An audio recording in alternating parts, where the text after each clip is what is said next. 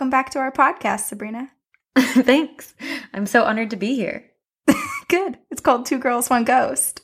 Two girls, one ghost. Cool. How's it uh, going in your haunted house, Corinne? It's good. It's not too bad right now. Have you It's had any experiences this weekend? no, not this weekend. Surprisingly, That's I good. mean, surprisingly, and then also not so surprisingly because it's not. We have active moments and then moments that are a little more quiet, and we're in a a phase of of it being more quiet. So not much has been going on. But yeah, no, I haven't. I haven't seen anything, but I did. I'm recording up in my bedroom, my childhood bedroom. Aw. And I closed all of the doors. Like my door is closed, but I still closed every single door in the upstairs because So when I walked back anything? down, yeah, to rejoin my parents, I was like, Mm-mm, I'm not walking past any open, Open dark doors. doors where I've seen things before. Yeah. I'm the opposite. I turned I opened every single door in my apartment and turned all the lights on so that when we finish I am not terrified. Oh, that's nice. See, I'm, I just want to block everything out, but you're like, let me see everything and know Yeah. that everything is safe. Yeah, I want to see shadows creeping through doorways. I so my apartment in Boston. I I think it's like the first place I've ever lived in that hasn't had any activity. But when we graduated college and we moved into apartments outside of like our college housing, so Brianna and I lived together, hmm and I saged that apartment, and I didn't experience anything, but she did because one time we were I was probably with you. We were everyone was together doing something and she was coming down a little bit later. And I was like, "Oh shoot, can you go grab my camera and bring my camera?" And she's like, "Yeah, sure." So she went and grabbed my camera and placed it in the middle of the kitchen table. And then she texted me and was like, "Oh my god, our house is haunted." And I was like, "Why?"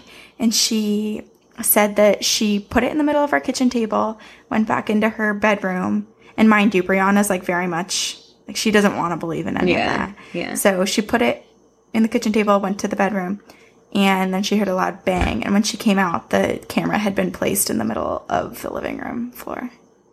Ugh. So you're like crying. Oh my gosh. It's okay though. We don't live there anymore. Yeah, that's true. And we don't live in any of the houses that we're about to talk about, which is great. No, we don't. I'm really excited to hear yours because you have been talking about it for a few days. Well, I changed mine a bunch because Sorry, I'm like itching my armpit in front of you. do you like how I do it too? I do it with the you kind of look like a monkey. I do it with the same hand as the armpit that I'm. Yeah, I don't reach across. I just you know try to do a little you really look like a monkey. a little swipe. So apparently we're descendants of them, so where you're getting it from. Yeah, you might be a little bit more developed than me. I think Not in the breast more area. archaic. Oh, not in the breast area. I used to have boobs, and then they all of a sudden went away. All of my high school friends love Really? to bring it up, and I don't know where they went. Did you start? When did you start running? Maybe that's. Well, I was always active. I always played soccer and lacrosse and stuff, so I don't really know when they went away, but uh, they did. So it's an unexplained mystery. the unexplained mystery of Sabrina's disappearing boobs. Coming up on episode eight. We said we'd only do ghosts, but now we're getting into conspiracy theories. Oh man. All right. I think we just needed this lightness to get uh get prepared for what Get we're going. about to do. Do you? Well, are we going? Do we even have an order? Do we alternate, or do we just whoever I says think- I want to hear yours first goes? I think we've been alternating. Am I supposed to go first? Yeah. Okay, cool. Should I do it? Just I think so. Okay. La la la la. Happy songs before we talk about the Bell Witch House. Have you heard of it? No. Never heard of it. Yeah, I was very. T- I mean, obviously, I'm always tempted to do something in New England, but I didn't because I was like, I'm too. I keep doing it. I gotta not. All right. The Bell Witch House. That's what it's referred to. So, this takes place in the early 1800s. This man, John Bell, and his family, they moved to a town that's now known as Adams, Tennessee. So they moved into this log cabin, had a bunch of land. They're a pioneer family. They acquire a bunch more land over the period that they lived there. So they ended up having about 300 acres of land, a little over that. So all was well. They're doo-doo-doo, going about their lives, being a family, pioneer family. And on one day in 1817, John was out in the cornfield and he came across this animal that had a body of a dog but a head of a rabbit. And it was I standing in the have heard this story. You have? Yes. It's scary, right? Oh my gosh. Okay, keep going. What? Mom? Corinne? I thought my mom was outside my door. I'm okay. I'm getting the sweats like you usually get. I think the washing machine's on, so we're gonna say that's what that is Yep. because I think mm-hmm. it is on. Oh my gosh. Oh my god, you're scaring the shit out Sorry. of me. Okay. Moving on. On one fateful day in 1817, John was in his cornfield and he came across an animal with the body of a dog and the head of a rabbit. So he's like, oh, "What the fuck?" And he shoots the animal a bunch of times, but the animal vanishes. So this is what started all of the paranormal happenings. That's when it all began. So I think that day or within a few days, his family is inside their house and they start hearing banging noises on the wall. And each night the banging comes back and it gets louder and louder. And they would go out and try to investigate and the sons would run out and try to catch the perpetrator, but they would they would never find anyone. No one was outside. So it's kind of all a mystery. But then they learned that it's actually something paranormal because the kids began to see things too. So they would be in their beds at night and they'd wake up and their sheets would be pulled off of them. It would be being pulled off of them and their pillows would be thrown onto the ground. They said rats would be chewing at their bedposts, Oh. which is super bizarre. And you're like, what Yeah. the fuck? So the family started being like, okay, this is something's off, clearly. Smart. Something a little weird. I don't think this is normal. so, um, yeah, they start hearing whispering and singing, and they said it sounded like a, a woman's voice. It was a female voice, and it was singing of hymns. So the banging noises were happening outside, and then singing got louder and louder, and the spirit got stronger to the point where the youngest da- daughter started being attacked. Her hair was being pulled. She was being slapped repeatedly, so much so that you could visibly see the marks on her body. She'd have like welts and handprints That on poor her body. girl. I know.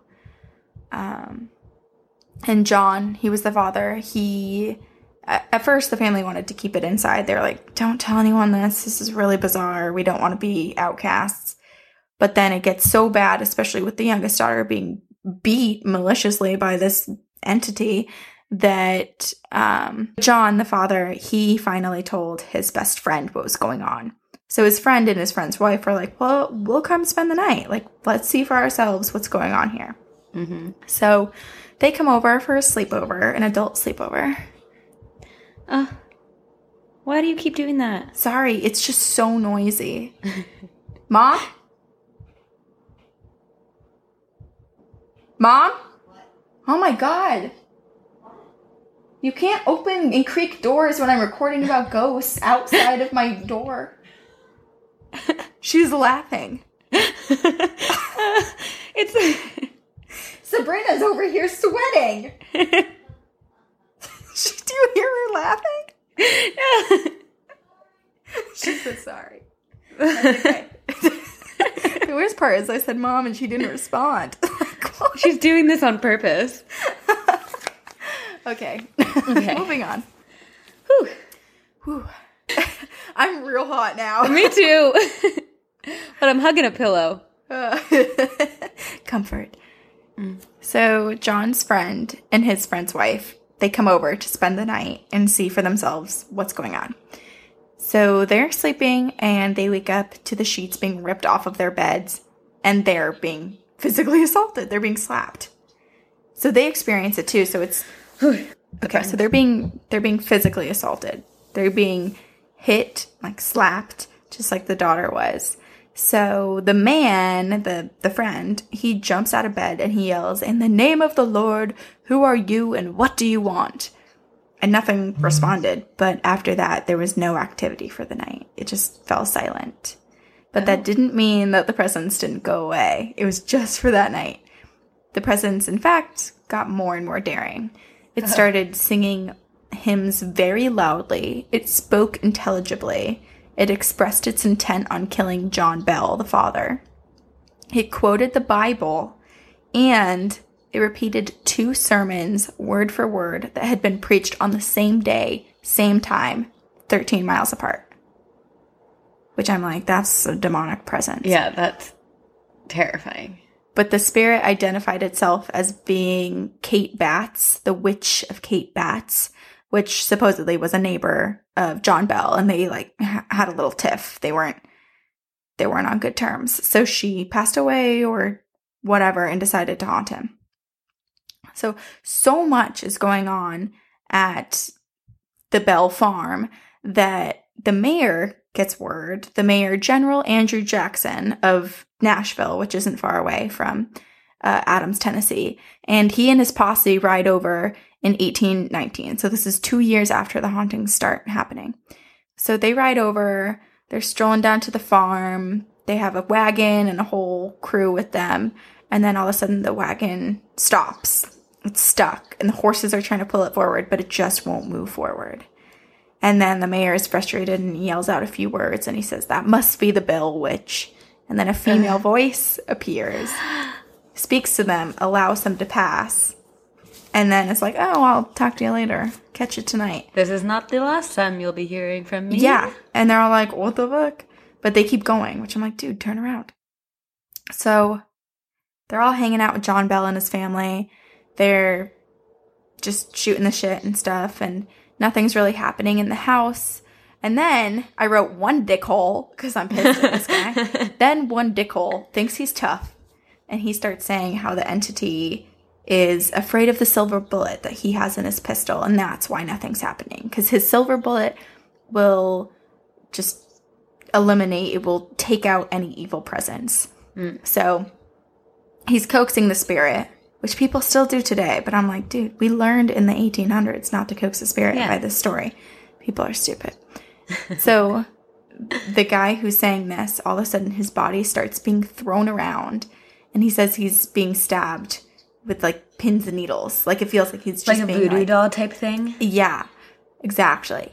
Um, and then he's physically shoved out the front door by this invisible presence.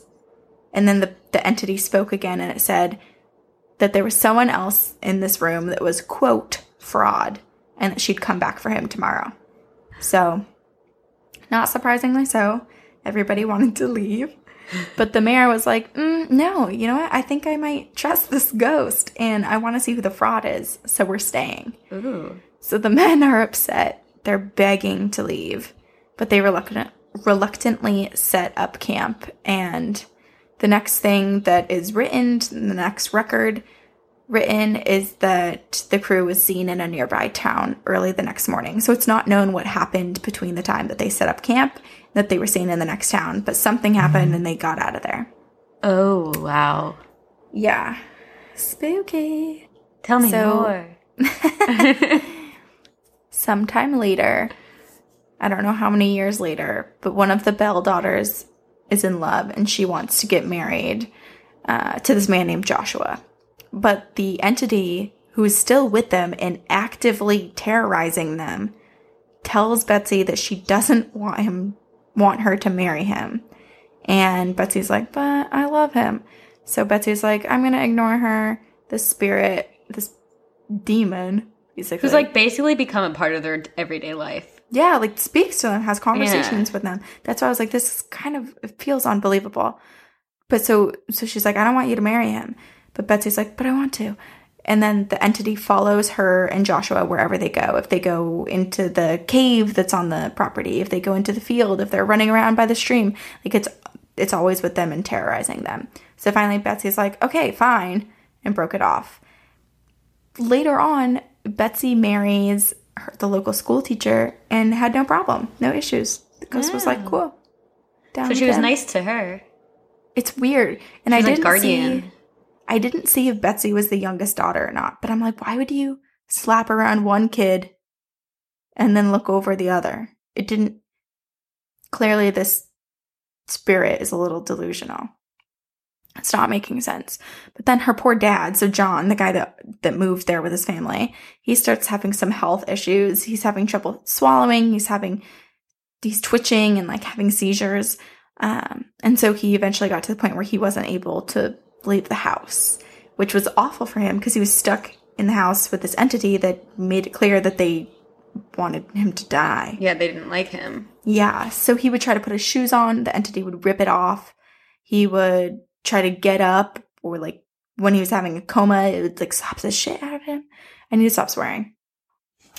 But yeah, so he was being abused. And then in December of 1820, he eventually died. He slipped into a coma and he died. And the weird thing is, is after he died, his family found a little bottle of liquid. It was this dark liquid. Do you remember this? Yeah. You're like, yeah, yeah. Go, go, go. And they're like, what is this? So they take a little, a few drops, and they feed it to their cat, and the cat dies. And okay, I'm sorry. Do not feed it to your freaking cat. Your cat didn't do anything wrong. It's the 1800s. I bet they didn't really care about. It was probably an outdoor cat. Feed it to the rats that are eating at your bedpost. Come on. They on. should. They should. I'm But sorry, they fed it to the cat. And the cat passed away, and then the entity came forth and said, Oh, yeah, I gave that to John too. So basically saying, like, I poisoned him to death. So then they have the funeral for John. It's a huge funeral. It said it was like one of the biggest funerals of the town. He, the family knew everyone. It was one of those things. So a ton of, it was a huge turnout. Everyone comes, including the entity who is audibly laughing as he's being buried and stayed at the grave laughing until the very last person left the funeral, which is oh messed up. my gosh. It's disrespectful. So the entity came and went a few more times throughout the the Bell's lives. Uh, they visited it visited John Bell's widow and told her that it would return seven years later, which it did, and then spoke to the son and was just like talking to him, I guess, saying some things. I don't know. But then it also said that it was going to visit in 107 years. It was going to visit John's most direct descendant, which would have placed it at the year 1935. And he did have a direct descendant who actually wrote a book about this whole this whole thing, the Bell Witch House. But Did she come I back?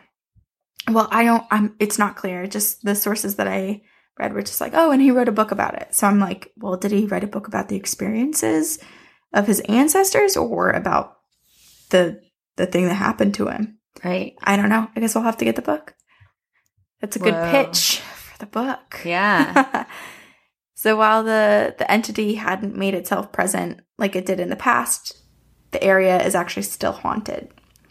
So people say that there are children they've heard, they've reported hearing children playing, people talking, seeing a candlelight go out in the field like someone's walking with a candle. They see human like figures walking around, and people have taken photos where mist will appear. There's also a cave on the property, and that's become a very big attraction. The man that owned the property, I think he owned it around like the 1970s, Bill Eden, he had quite a few experiences on the land and in the cave. So he ended up putting lights in the cave and allowed people to come visit. So he would do like little tours.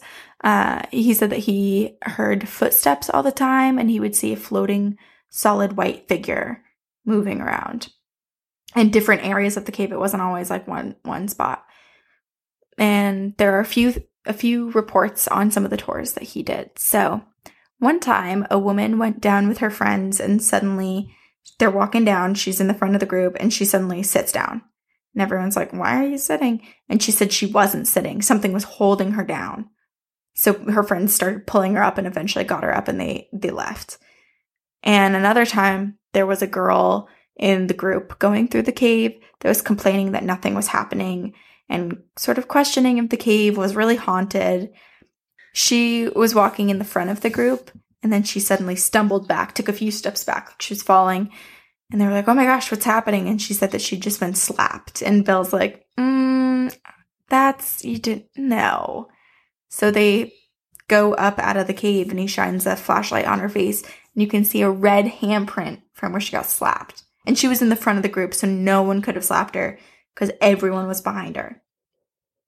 Another occurrence happened when soldiers from Fort Campbell, Kentucky came, and one of the guys, they were all talking to um, Bill, and one of the guys was like, You know, I've been to a lot of haunted places. I've never really seen anything.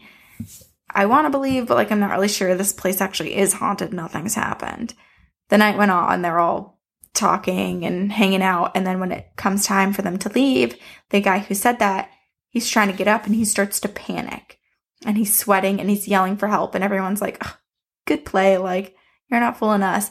But then he's like sweating, like hands visi- visibly, they touch his hands, they're clammy. And he said that he feel he felt arms holding him, squeezing him, and he was having a hard time breathing.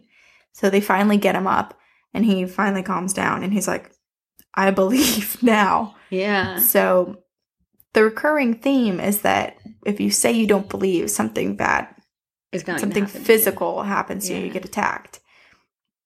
There, the property is still available right now to go and do like little ghost tours. So the current residents are Chris and Walter Kirby. They started doing the cave tours and they they did some renovations to the cave cave too. So I think they redid the lighting and the paths and stuff so it's a little bit more friendly for people to come and, and walk through it. But they said that they hear noises often. And one time Chris, she was giving a tour with the dog and they heard raspy breathing Mhm. and she turned around and it wasn't coming from anyone on the tour and no one else heard it. So she was like, this is weird. And then they keep going on the tour and all of a sudden, or Chris starts explaining about the witch and the dog suddenly goes berserk. It's growling, it's baring its teeth, it's like the hair is up on, it's like, ah. So they're like, oh my gosh. And they're trying to calm down the dog. And then the dog s- switches. The dog just starts whining and, and trying to hide between her legs. And right as that happens, Chris's flashlight goes out and another woman in the tour's camera turns off. So something was happening. Ugh, Whoa. chills. Yeah, but they yeah, they said they see apparitions a lot and one interesting thing, and it relates to a few of our past episodes, is that they said that there are certain apparitions that you just see out of the corner of your eye.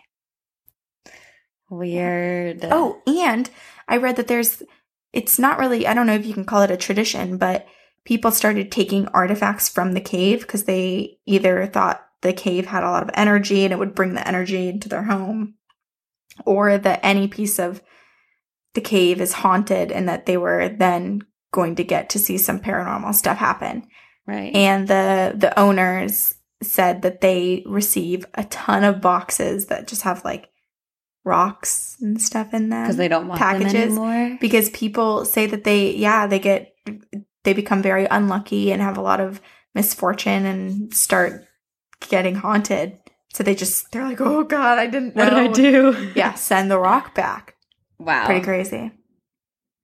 Yeah, so if anyone's looking to go, it's called the Bell Witch House. And it's in Adams, Tennessee. Wow. That's such a good story, Corinne. Thanks. It was scary writing it. It was scary. In my Um, haunted house, doo, doo, doo, typing. I feel like the lesson of that story is like is treat your neighbors as you would like to be treated. Mm-hmm. Because they'll come back and Because I I wonder what he did to her to make her that mad at him. I know. And some people were were trying to they were questioning whether it was actually her if she truly became so powerful in the afterlife and so vengeful that she had all of this Mhm. energy and stalked them for so long or if her the energy from her anger came off and became its own Entity. evil entity. Well, what can you tell us about your house? I sure can. Um, so it's called the Sally House. That is a name it was given because the main ghost that people say haunt the house haunts the house is named Sally. The house is in Atchison, Kansas, which is the town known for where Amelia Earhart was born. And the address is 508 North 2nd Street. And oh, wow. it's yeah, it's open for people to do paranormal investigations or to just go visit the house. Um, and that is what people do because it's very haunted. So, so okay, yeah, it was built in 1867, and the house originally belonged to Michael Finney and was passed down for nearly a century through their family. And Michael Finney passed away in the house in 1872, and then his son passed away in the house in 1874. And there are a ton of different family members that have died in that house, or there's a neighboring house right next door that the family also built, and they have like there's just a lot of family history of people dying in the home or going to the hospital and then going home to die. So there's just a lot of spirits that have passed through that house. Um, and on top of that, a lot of the family members were facing misfortune in their personal lives. And so they started to move away from the town because they were like, I don't think that there's good energy here. I don't feel Yeah. happy or I'm, I'm not doing well in my life. But there's one guy who stayed. His name is Charles Finney, and he was a doctor, and he was also a talented figure skater. And Many talents. he did, yeah. Oh, it goes on. There's more. He was also the mayor in 1913, but then he got impeached. So You could do That- anything you wanted back then. seriously, That's what dreams but, are made of. But apparently he was a really good figure skater. He won the gold in, in a competition and but shortly fell out of favor with the figure skating world. And in 1885, he was banned from a comp- from a- any and all competitions. And it even said in a local newspaper, it was printed, um, open to all gentlemen skaters except Charles Finney. Oh. But it doesn't say what he did. So like it's just all these weird things were happening. So he he wasn't allowed to do what he loved. He was impeached from being mayor. And um Basically what I'm- so bizarre. yeah, so basically what it is is like that whole family seemed to have a bad case of just bad luck. And I wonder if it was something else. was that cheesy or what? so then after the Finneys were in the home, many tenants occupied the house through the years, but none of them would ever stay very long. Um, and the records on the house aren't very complete and they like don't really specify how long people would stay, but most of them were very for very short periods of times. So then in the early 90s, I think it was December of 1992, uh, Tony and Deborah Pickman moved into the home. And that's when Sally's house's notorious reputation began. So back to when Charles Finney lived in the house, remember how I said he was a doctor? hmm So he was a doctor, and the legend says that a young girl was brought to the house in the middle of the night suffering from appendicitis, and that Charles put her on the table in his living room and tried to perform op- an operation on her there on the table in the middle of the night. And she died Oh no. in the middle of the operation. Poor girl. I know. So that is the ghost that people think m- like mostly is haunting the house, but Wait, there's she so she's Sally? She's Sally. Her name is Sally. She was six years old at the time. But the only weird thing is that there's no record of a Sally in the town. And it doesn't specify what date or anything. But everyone who's lived in the house, and Tony and Deborah, like, know the name is Sally. They've talked to psychics. They've had so many uh, paranormal investigators come to the house. So it's it's known that it's Sally. But there's Mhm. a ton of kind of confusion because in EVPs, sometimes there are recordings of her saying, I'm sorry, he's making me do it, and like weird things like, What? hmm so He's it's making as, me do it? yeah, so it's as if Charles or one of the other ghosts that are in the house, or there's just some bad entity that has gathered all these ghosts and are using them for evil purposes. Oh no, I hate that. Someone needs to help them. I know. So Deborah and Tony Pickman moved into the house in December of 1992. They spent the first few weeks unpacking and setting up the house, and they didn't really notice anything weird. They had a baby on its way, so they were like setting up the nursery and making sure it was like baby proofed and everything. So Mhm. they were really busy in the first few weeks of moving into the house. And they didn't notice anything weird until the middle of January when really small things, mostly electrical, would happen. Between January and, ni- and July of 1993, there's a, I'll read a list of the things that happened. The first few weeks, the dog would bark fiercely at the threshold of what was to be the nursery, and it just randomly stopped after 10 days. But the dog wouldn't go into the room and would just sit like in the threshold barking like crazy. Ooh, that gives me the creeps. And then the Especially cats, that it was in the nursery. I know. Well, like, almost everything happened up. in the nursery. Posted up where it's the most vulnerable. The cats would also react to things that weren't there, as if like following things in the air and chasing after them. And then, like I said, there were all a lot of them were electrical based happenings, and like the microwave or stove timer would sound even if they didn't have it on or it wasn't at the end yet. They would sit in the living room watching TV, and they'd have just the ceiling fan and the ceiling light on, and the ceiling light would just dim whenever they were in the room, but they didn't have a dimmer on the wall or anything. And they had someone come and check out, check it out. And the guy was like, it's just faulty wiring. But he claimed to fix it, but it still would dim. And then, the timing of it. yeah, like when they're in the room. Yeah, if it doesn't happen when they're not in the room, then is that faulty wiring? Nope, it's a ghost. It's ghost. It's a ghost. say it even quieter. It's like the penis game, but reverse. Ghost. Ghost. Ghost. okay, so then when their newborn baby came home, the baby would not sleep, and they were they wrote it off as just a newborn baby This not sleeping. cry. I know.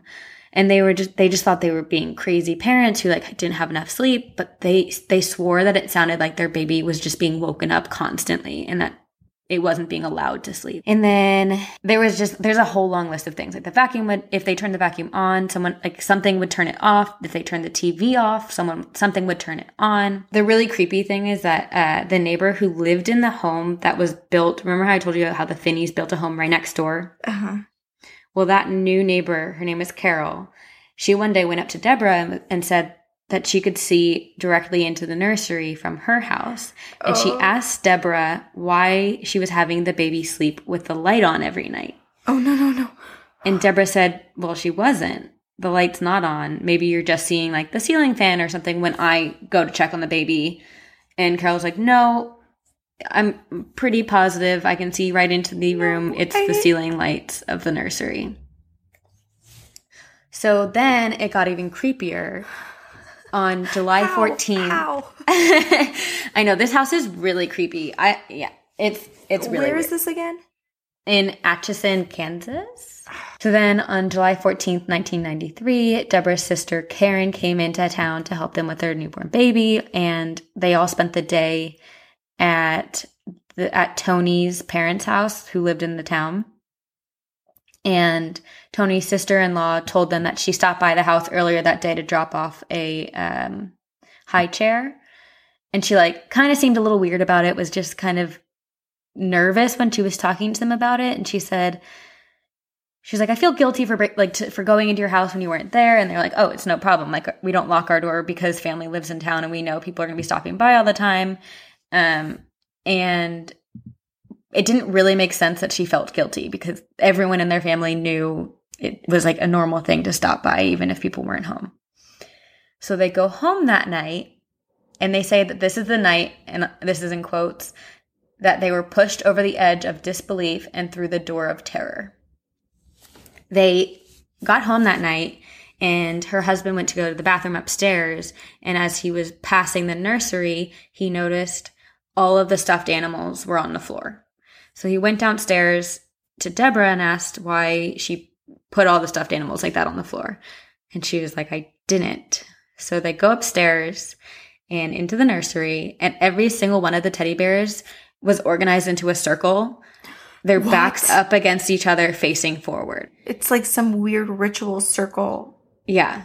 So they thought maybe that's why the sister in law was acting weird, and maybe she just did that or whatnot. So she they call her to make sure.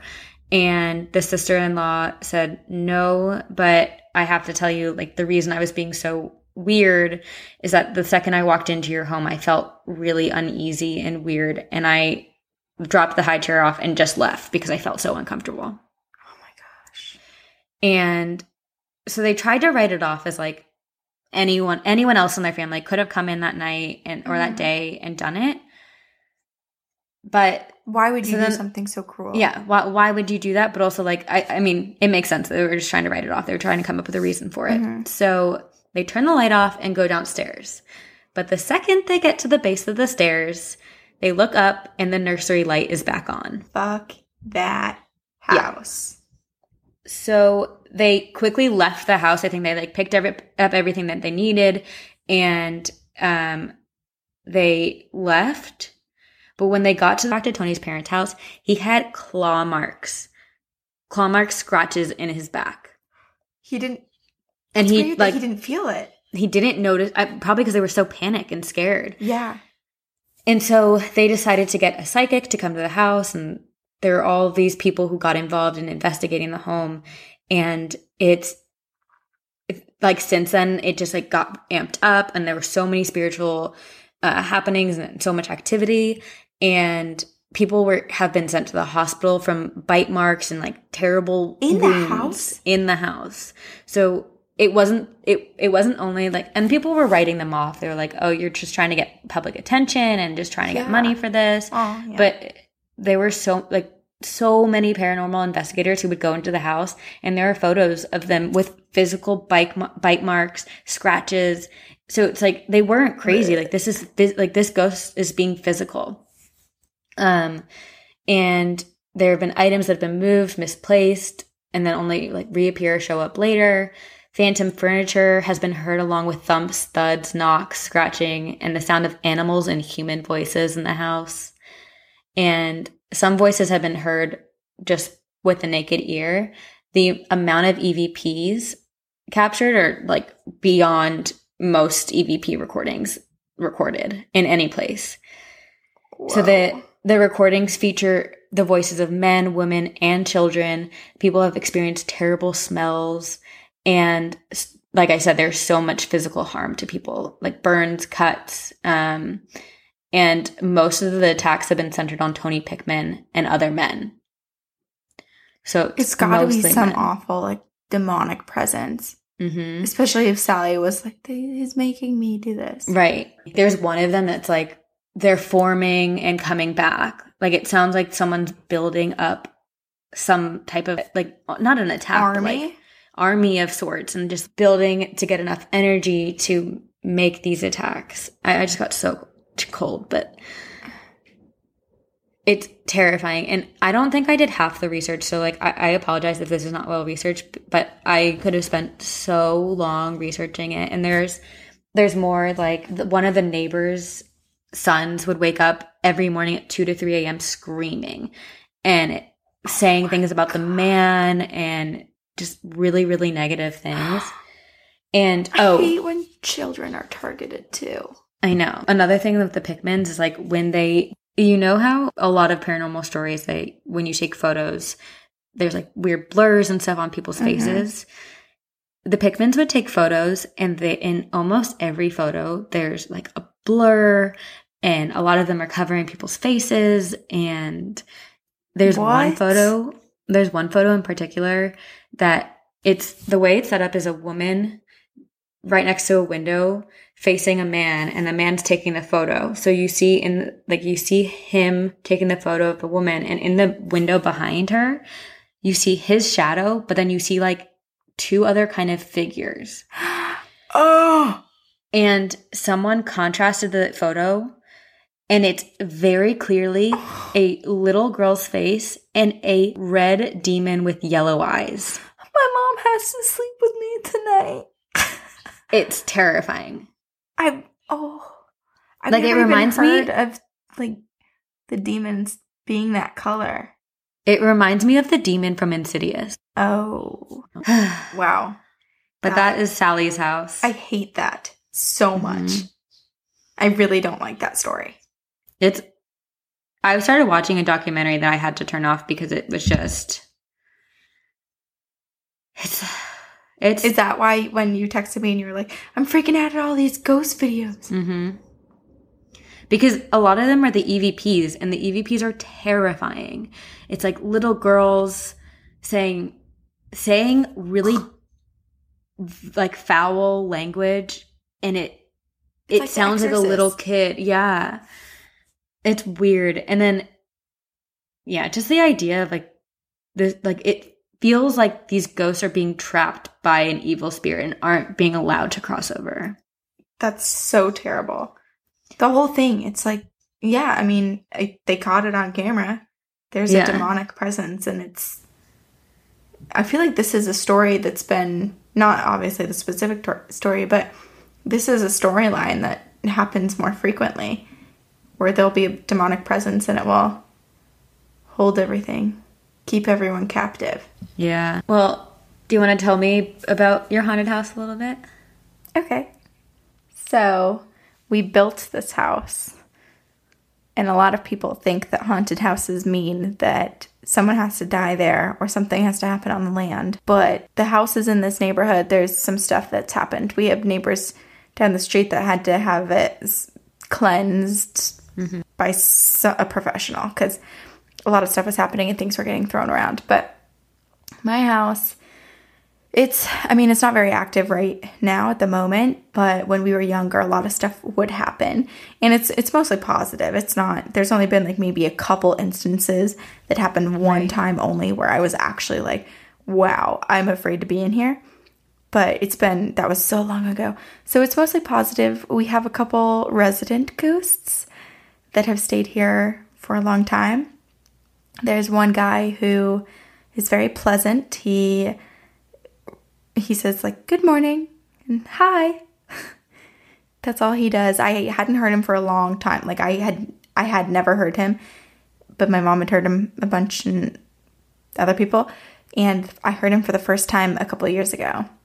It was like two summers ago or something. So I was home from college or had just graduated, and I was sleeping, and I woke up, and you know how you just like kind of stay awake sometimes in Right. the morning for like an hour on your phone or whatever. Yeah. So I was awake and I heard, Good morning. And I was like, Oh, it is a good morning. Thank you. That's pleasant. Yeah, and then there's another another guy, he's tall. We all figured out that we had seen him I think I was maybe in middle school or something, and I finally brought it up. I was like, I see. And my brother's like, oh my gosh, I see him too. And we realized that my whole family had seen this guy. He's also a nice ghost. He just kind of hangs out in some of the rooms that have antiques. So I sort of think maybe he's hmm. attached to an antique. Interesting. But yeah, he just walks between rooms. He's very tall. He walks between rooms and just looks out the window. You don't you don't see him super often, but He seems nice. he is. He's a good guy. Nothing. And we had a we had a ghost dog before.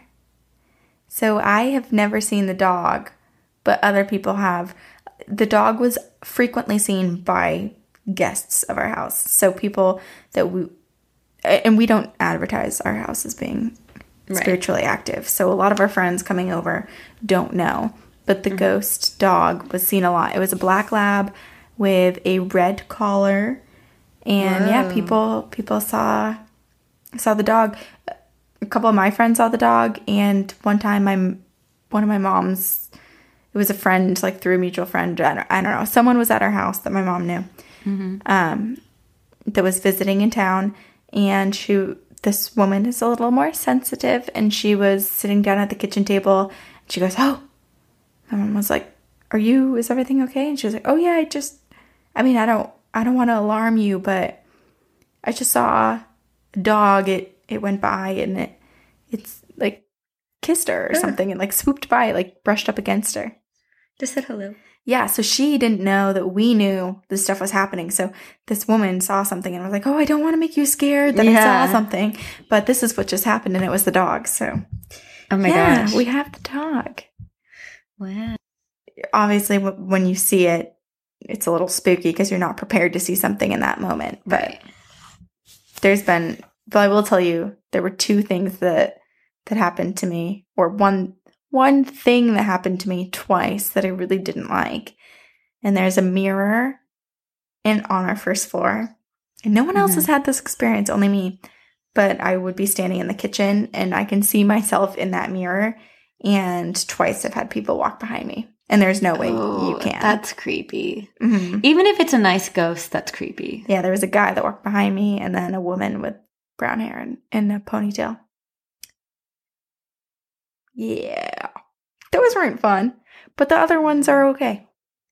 My house growing up was haunted too. I, I mean, obviously with the whole uh, dream story, but And your dad sounds very sensitive. yeah, but it was very clear that there was a mom and a son ghost in our house growing up, and my brother used to wake up in the middle of the night to and like go to my parents and say, "Tell the little boy I don't want to play," oh wow, that's intense. because he just wanted to sleep. And then uh, his toys, my brother's toys, would just go off. I remember there was one time we were sleeping in our basement, and his my brother's fire truck, which was across the room for, from us, just started. The sirens would go off, and Your house he had a, seems way more haunted than mine. Like we have a lot of spirits, but they don't. You see Yeah. them more like them actually physically do something. Right. Yeah, ours did a lot. Um, and like my brother had a Blues Clues book that when you opened the book, his the Blues Clues figure that came with it would wake up and go, and, and yeah, it would go off by itself without the book being opened, and like when people were asleep or not in the room. So the little boy probably just liked that those toys. Wow. And my brother used to dream of this room in our basement, and it was like nightmares. There was it was a closet of sorts, and oh, he would dream that if you opened it, it was this like black pit that you would just fall into, and there was like negative things in there. And so he'd always have nightmares where he would be approaching the door, and he'd wake up right before going into the doorway. Your poor brother. I know. It sounds like he got a lot of stuff directed Yeah. towards him. Should we- we? Yeah. Yeah. Read some stories. Yes. Okay. Well, I'll read one first. I have one pulled up. Okay. It's from Holly. And she says Last December, we took a trip up to Northern California to visit my fiance's dad. There was a group of six of us, so we stayed at a house and sh- that shared a plot of land with his dad's house. It was completely furnished, but no one lived in it because the owners inherited it and it was just a vacation spot. When we walked into the house, you could tell it had a lot of character. There was lots of eclectic artwork on the walls. Hello, naked ladies. Haha. and the furniture was all antique. The living room was lined with bookshelves that were full of antique books, and we immediately felt like there was some sort of story to this house. But all we knew is that the family who owned it before lived miles away in the Bay Area. One friend of mine is very affected by spirits and general paranormal activity. She's definitely not open to it as it freaks her out, but she often sees ghosts and communicates with people who aren't there. When we all checked out the house, you could tell she was uneasy. She walked into the master bedroom where she was going to sleep and immediately walked out saying she couldn't sleep there. Since my, yeah, just to know already, like, nope. Yeah. In and out real quick. Mm-hmm. Nope. Since my fiance and I weren't, since my fiance and I aren't easily spooked, we slept in the master while she happily took the inflatable mattress downstairs. We spent the day hanging out in the house, drinking wine, generally having a fun, easygoing time, but the entire time it felt like we were waiting for someone to join us. I had a feeling like someone in our group went to the bathroom or went upstairs and that I could sense them somewhere else in the house. Spoiler alert, we were all just sitting in the living room together. I couldn't Ugh. shake the feeling that there was a seventh person with us. I'd constantly be checking over my shoulder because it felt like there was someone watching us from the kitchen. There was also a strange bedroom just off the kitchen, but none of us slept in it. It was if the rest of the house was old-timey and full of antiques, this room may as well have just been ultra modern. Plain white walls, single twin bed against the wall, and nearly empty shelves around the perimeter. Here's the kicker. When you entered that room, it felt ice cold and drafty. We basically shit ourselves from fear as we walked in. It took us less than a minute to look around, flick off the lights, slam the door, and run as far away from that room as possible. The next morning, I woke up and went downstairs to the living room. My medium friend was stark white. She said she hadn't gotten any sleep because there was a woman sitting in the reclining chair the entire night just No. watching her. I just got full body chills. At I don't that- know why she would stay there all the the whole night. The woman or the No, girl in the, the mattress? girl. Well, you're probably frozen with fear. You like aren't That's like because if you think, I don't know, what if you stand up and she r- chases after you? Ugh. That's why you're safer under the covers. That's well, debatable. If they pull it off, you're not. Yeah, that's messed up. Keep your. That's why you got to tuck, tuck, tuck, tuck, taco, taco. Doesn't make sense that I said taco. It's a burrito. All right. So she said she hadn't gotten any sleep because there was a woman sitting in the reclining chair the entire night just looking at her or just watching her. At that point, it was all but confirmed that there was something spooky about the house we were staying in. We kind of just laughed it off and went about our business. Why? How? Someone address it. Someone talk about it. Okay. Our final day there, we were talking to my fiance's stepmom, told us what happened. The lady who lived in the house was old and died of natural causes a few years back. In the bed that I slept in. I literally slept on the pillows that held her dead body. Shudders. I just shuddered. I can't even imagine. The stepmom told us that the house was indeed haunted, but she withheld that information initially because she didn't want to freak us out. She said that she was a peaceful spirit as long as she didn't bring in negative energy. Luckily, the group of us all got along really well and ended up having a really fun weekend without a single bit of negativity. After we left, the stepmom said that she was in the house washing the linens from our stay when she got frustrated at the malfunctioning dryer. She started cursing and banging on it when all of a sudden she felt a draft, walked into the kitchen, and saw every cabinet wide open. no. She took it as a sign from the spirit to calm down, so she apologized to the old woman, went back to doing the laundry, and when she was done, she went back to the kitchen and there was just one single cabinet open, almost as a warning. She told us that last bit of the story just a couple weeks ago. It was so normal to her that she didn't think it was important to share. I think it's safe to say that we'll never stay in that house again. Keep slaying this podcast. See ya on the other side. Holly. Whoa. I wonder if the old lady's regret in life is that she was too stressed out about things or like let little things get to her. So she's like, just enjoy it. You're still alive. Oh, because she's like, hey, don't be negative. Like, it's just a dryer. Calm down. Yeah. It's just technology. Maybe. Or the flip side, she's very controlling. Ooh.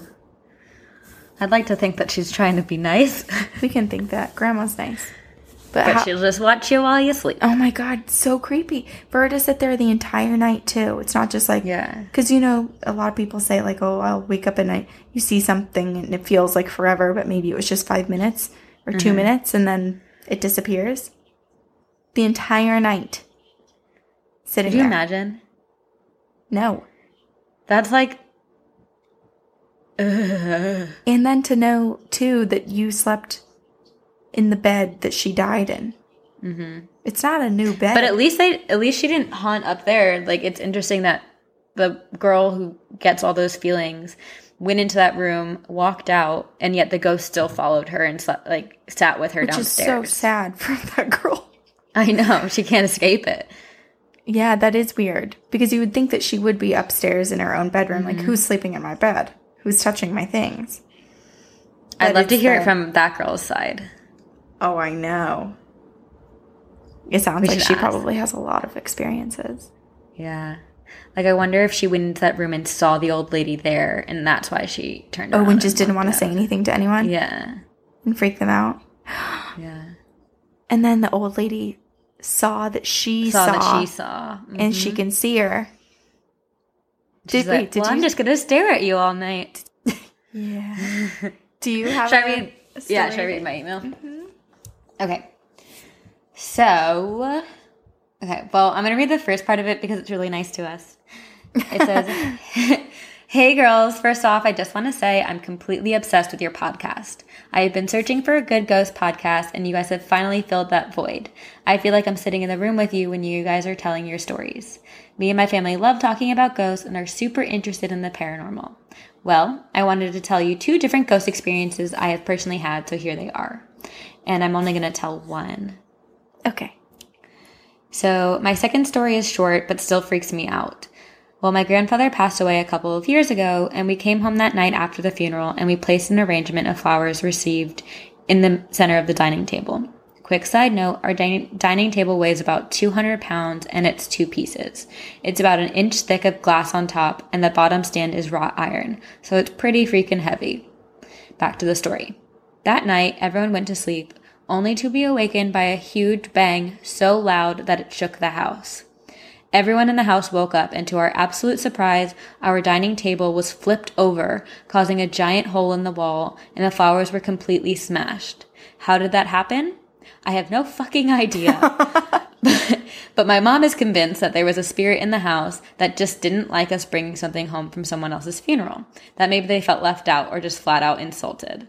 Well, I hope you enjoyed my stories. I haven't experienced much since then, but I'll keep you posted. XOXO Tiffany. Tiffany's mom is right. It definitely wasn't the grandfather. No, oh no, that's anger. That is someone. That's a lot of energy. And I have to say, if ghosts are going to be doing this crazy shit and like throwing open all these cupboard doors and flipping over a 200 pound table, can you just pick up a pen and write a note? right? You would say that because you're a writer. That's what you think of. I know, but Doing like my clearly homework. they're. oh, that would be cool. I didn't think of that. That's a good one. But I mean, no, No, like I agree they're with you. clearly they're clearly trying to get a message across. So why aren't they just write it down? Like, I'm sorry, don't be a child and throw a temper tantrum. and just I don't know, say, hey, Corinne and Sabrina, here's my grievances in the world. You know what? You don't even have to be grammatically correct. You can say, I hate you, or I don't like know, the way you peel your oranges. It Yeah. really bothers me. You smell bad. Put the toilet seat down. Keep your feet out of the covers so I can pull your feet. Yeah, or share the covers. That's why I keep pulling them towards me. Make more room in your bed. Stop being a hog. No, you took it too far.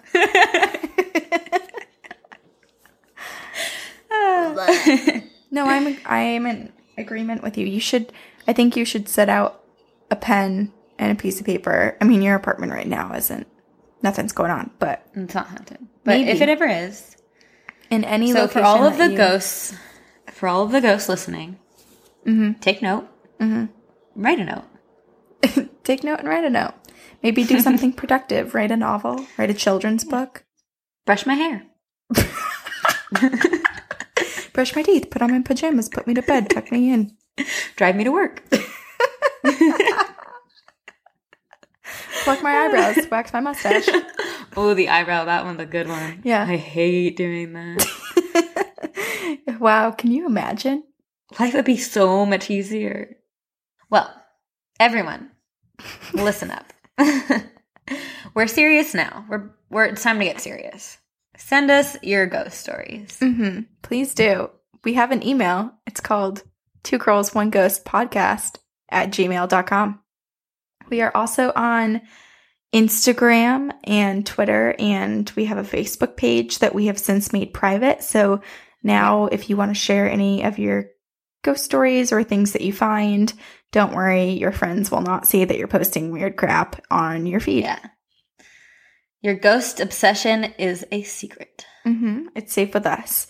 So if you want to keep sharing ghost stories with us and listening to us, please subscribe, rate, and write us a review on iTunes. That helps us a lot with staying in the charts and being relevant. so Yeah. Thank you for listening. And if you have any Thank you so suggestions of what you want to hear, different topics, we know some people have been giving us some good topics, especially um, on Twitter, direct messaging us. So we love Yeah. that. Um, yeah. Yeah. Well, everyone, we'll see you See you on the on other side. side.